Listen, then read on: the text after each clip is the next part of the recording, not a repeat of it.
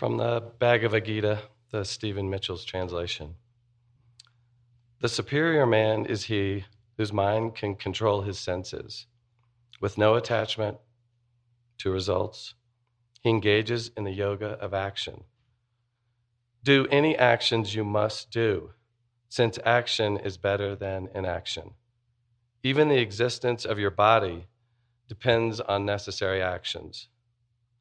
The whole world becomes a slave to its own activity, Arjuna. If you want to be truly free, perform all actions as worship. The Lord of creatures formed worship together with mankind and said, By worship you will always be fruitful, and your wishes will be fulfilled. By worship you will nourish the gods, and the gods will nourish you in return. By nourishing one another, you will assure the well being of all. Nourished by your worship, the gods will grant whatever you desire. But he who accepts their gifts and gives nothing back is a thief. Good men are released from their sins when they eat food offered in worship. But the wicked devour their own evil when they cook for themselves alone. Beings arise from food, food arises from rain, rain arises from worship, worship from ritual action, ritual action from God God from the deathless self. Thus, the all present God requires the worship of men. He who fails to keep turning the wheel thus set in motion has damaged the working of the world and has wasted his life.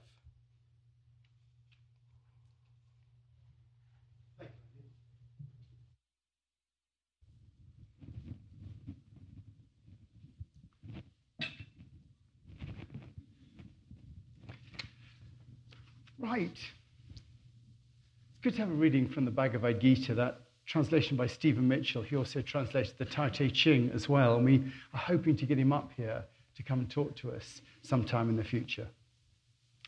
This is, as I said, the last of our little Lent series um, before we look forward next week to the crucifixion, our Good Friday. Uh, we've looked at right at the beginning when we had our ashing ceremony, those who were there, letting go of our opinions and attitudes of ourselves. Seems a long time ago now. Letting God come through in the form of love, we looked at when it was um, Valentine's Day. Recognizing that our ultimate identity is found in God. That was the next step. In that higher self, in that divine consciousness that's common to us all. And a couple of weeks ago, we looked at how we express that divine nature within us all. And today we're going to look at the concept of sacrifice and worship. Because if we allow ourselves to be expressed by that divine nature, if we allow ourselves to express that nature within us, it can feel like a form of sacrifice. We have to seemingly give up something in order to let God come through. And that, that theme of giving up something goes right the way through the Bible. I mean, if you get, first of all, to the, the, the moment of, you know, Adam and Eve gave as a sacrifice their, their uh, uh Cain and Abel gave as a sacrifice their crops and their and their um, animal right at the beginning. And then we had that key moment when Abraham was about to kill Isaac and the ram was sacrificed instead. And that was the moment, really, as a signal that human sacrifice, which they did do, they gave that which is the most precious to, to propitiate God. And then it was animal sacrifice. And I've mentioned this before, but at the time of Jesus, 90% of the economy of Jerusalem was about animal sacrifice. It was all about taking animals, penning them up, killing them, getting rid of them. That was the economy of Jerusalem, all about that. And it says something about the nature of religion. And then Jesus, actually, again, he's perceived as being the sacrificial lamb, an ultimate sacrifice. So, right the way through the Bible, we have this, this sense of sacrifice, of being something that, that, that we had to enter into. And we always look at the idea of sacrifice as being some sort of exchange with God, even with our behavior. You know, if I behave well, God, will you please give me this? I mean, you know, we all think that. You know, if I'm, you know, moral, then surely moral people won't, whatever it is. And it doesn't work. And, and actually, you can see it when you look at the nature of what sacrifice actually is compared to what we think it is. When you look at the word sacrifice, I've mentioned this before, sacrifice comes from the, the word sacra, sacred, and facere, right, doing, doing sacred things. It is sacrifices is not the giving in exchange. It's not the giving up, it's simply performing sacred rites. That is what the nature of sacrifice essentially is. It's performing a sacred rite. And therefore, the very nature of sacrifice, the very nature of it, really essentially is worship. That is at the absolute heart of what sacrifice truly is. It's not a bargaining chip, it is performing of sacred rites. You know, that bit of Romans. Therefore, I urge you, brothers and sisters, in the view of God's mercy, to offer your bodies as living sacrifices, holy and pleasing to God. This is your true and proper worship. It's an act of worship sacrifice. And that is the nature of our relationship to both God and life. You know, we talked, we talked the other week about self expression, expressing the higher self in all of us. And the sacrifice that's required of us is to be a conduit for that higher self. It's like, you know, we become like the wick in the candle. That, that is the way that, that we actually happen in that way of giving ourselves up to God. The wick actually is not the bit that burns, it is the wax that burns. And as the wax burns down, so the wick is diminished. And similarly, as we express ourselves, the, the divine nature is like the wax, and we are like the wick, and the divine nature burns through us. And it is us giving ourselves up to that that actually allows the flame, the light, to come along. And that is the essence of how really we're asked to, get, to, to live our lives. And it's that type of sacrifice, the giving up to the purposes of God through an act of worship that is at the essence of it. The light produced by the burning of the flame is the product of the divine burning in our lives and is in fact it's an act of worship. And again, worship's an interesting concept. When you think of, you know, what, what is the, the root meaning of the word, it's what we're doing here in the church. A service is known as an act of divine worship. Evelyn Underhill, the mystical writer at the beginning of the last century said that worship is the response of the creature to the eternal. It is the response of the creature to the eternal. And is echoed, you can see that echoed in the Lord's Prayer. You know, Father of us, the one who is in the heavens, hallowed be your nature. You know, once you actually get into God's presence, all you want to do is to hallow, you know, to worship. And actually, it's good to look at what the root meaning of the word worship is. The word worship actually comes from two words worth, worth, W R T H, worth ship. Literally, giving worth to God. That is what the essence of worship is, is giving worth to God. And when we worship, we give worth to the divine. And when we give worth to the divine, we create room for the divine in our lives. We prioritize the divine. We make the divine what is important, and we become a channel for that divine. And that's what we're doing here. The decision to come is giving worth to the divine above skiing or whatever, or staying in bed Saying a prayer is giving worth to divine. You know, meditating, singing hymns, it's all giving worth to the divine. And the more we give worth to the divine, the more the divine appears in our lives. It comes through us as we become like it. And that passage read by Andy in the Bhagavad Gita, you know, it takes it one stage further. It says, if you want to be truly free, who doesn't? If you want to be truly free, perform all actions as worship. If you want to be truly free, perform all actions of worship. And that is an amazing concept. It's an amazing concept. The, the, idea that every act I do, every act I do, could be an act of giving worth to God. That, totally puts life in a new context. It makes us pause for thought before we do anything. Is this act I'm about to perform giving worth to God? Can it be undertaken as an act of worship? And when we do it like that, our whole lives become sacred.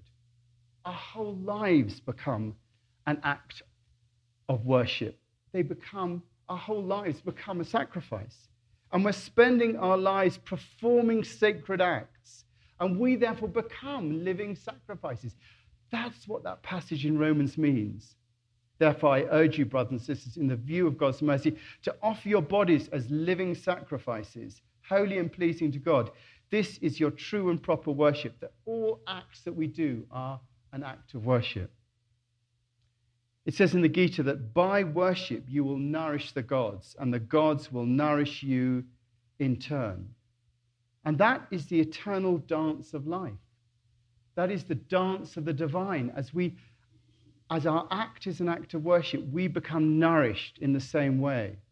We become God speaking to God. We become life speaking to life. We become consciousness speaking to and becoming consciousness. And all our actions in our lives can therefore become an act of worship. And our lives therefore take on the character of worship. We start to, we start to perfectly love you and worthily magnify your holy name, as it says in the Collect for Purity. Worship and sacrifice, therefore, go hand in hand in the way that we live out our lives by allowing ourselves to be a way for the wax to burn. We shine a light that allow others to see the way as well, that we may perfectly love you and worthily magnify your holy name. And by offering ourselves as living sacrifices, our lives become a vehicle for giving worth to the divine in the world, and thereby, thereby transforming consciousness and the consciousness of others. And the amazing thing is that when we do this, we become fed. By worship, you will nourish the gods, and the gods will nourish you in return. By nourishing one another, you assure the well being of all.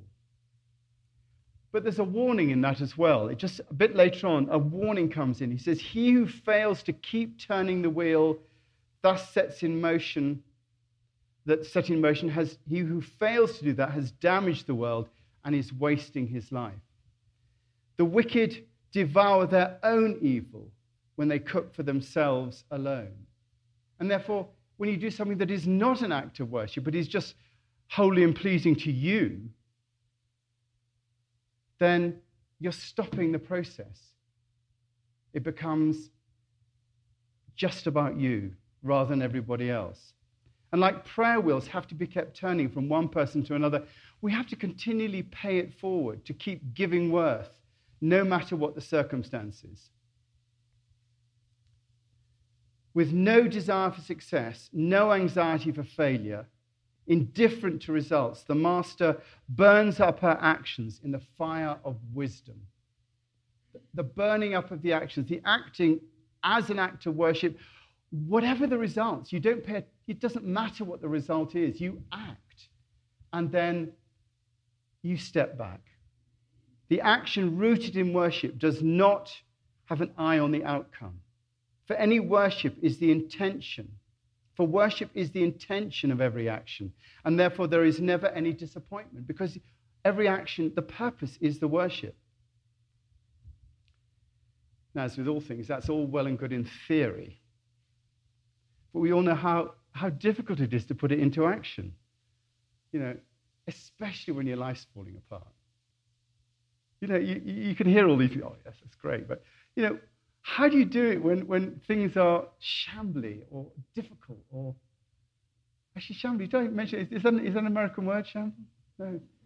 There used to be a place in a town called the Shambles where everybody lived that, you know, were in chaotic and riotous behavior. So they were called it. So eh, if something's shambly, it's just like that.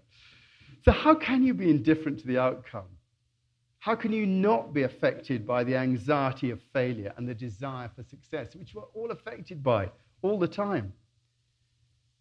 But I think the key to that is to act in your life within the frame of sacrifice and worship. If you could keep that frame as the frame within things are happening, then the very act of your life falling apart becomes a context for that worship. It becomes a context. Every action that you take, I'm on the last page. Just I know some of you like to know. Thinking, how long is he going to go on for? So you can relax. It's a big last page, so, you know, and it's 16 points. So. Every action you take in worship is not taken with a view of success or failure, but is taken with a view to giving worth to God. And that changes everything because whatever the outcome, whatever the outcome, God is present. And that's all you really want. I, I know you think you want other things, but that's all you actually do want to be God, to be present. That's really what you want in life. I'm just telling you that. you, know, you might think it's the Lamborghini or that Porsche, but actually, all you actually do want is for God to be present wherever you are, whatever you're doing, you can hold the idea that every act I do is an act of giving worth to God. You know, as I hold this lectern with my life falling apart, every act I do is an act of giving worth to God. This act of speaking is an act of giving worth to God.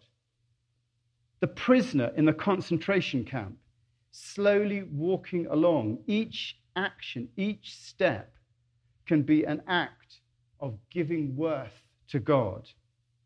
Everything we do, however mundane, can be an act of giving worth to God. In fact, every breath we take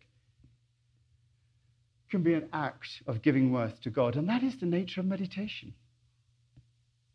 The breath you take is an act of giving worth to God. It is true yoga. There's been a lot of yoga in the chapel this last week. This is true yoga the root meaning of yoga being union or yoking with the divine spirit. That's what yoga means. It means union or yoking with the divine spirit. By one's life becoming a vehicle for worship, for giving worth to God, so we become yogis. One who practices yoga, one who practices union with the divine spirit. And again, that leads us back to Evelyn Underhill, who said, Mysticism is the art of union with reality. The mystic is the person who has attained that union to a greater or lesser degree, or who aims at and believes in such an attainment. It is the mystical path that worship, continually giving worth to God in our actions. The idea that every act we do is giving worth to God is the action of the mystic and is the true path to God. But you have to hold on to it. It's very tempting to forget the context and become immersed in the circumstances and focus on the circumstances and how you deal with them and what you do about it and how you respond, you know, all that sort of stuff. At that moment, it becomes about survival. That becomes the emphasis. And we forget the idea of our lives being about something else. God comes to us in the circumstances of our lives, and she asks us to respond to her rather than the circumstances. Then our life becomes a sacred rite to be performed with the divine. Then we become the wick in the candle, burning with the fire of the divine. And then our sacrifice, our sacred rites become holy and real.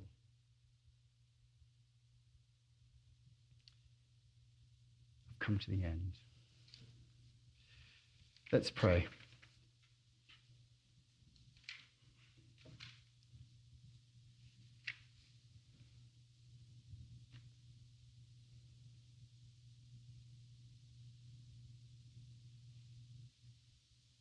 We do pray, Lord, that you will give us the ability to focus on you rather than the circumstances of our life. That we may use those circumstances to be drawn into a deeper relationship with you. That we may have the wisdom and the heart and the courage, the heartness, the courage to be able to put ourselves in your hands completely and know that by doing that, we feed and become fed. We pray for our community here that we may be able to be like that. We pray for the wisdom in the world. Pray for our leaders that they may act sacredly in the way that they go about their business. I pray for our town. Pray for all those on the mountain at the moment, all the visitors, people working the lifts, giving lessons, ski patrol, all those part of our community here. We pray for safety. Pray for all those who are hungry in the valley, in prison, wanting, lonely, struggling. May your peace be in their hearts. And we pray for those in our midst that are struggling. We pray for Bob and Connie Fisher for Shelley Franklin, Patricia Hill, Lucy Crichton, Barbara Orcutt, Dale Potvin, Paula Johnson. And we pray for the family and friends of Jerry Noakes, a friend of Elaine Staplehorst, who died last week. And also the family and friends of Lolly Schweitzer, who also died, and today would have been her 76th birthday. And we just remember those that are unknown to others, but we know that are struggling, and we name them quietly in their hearts.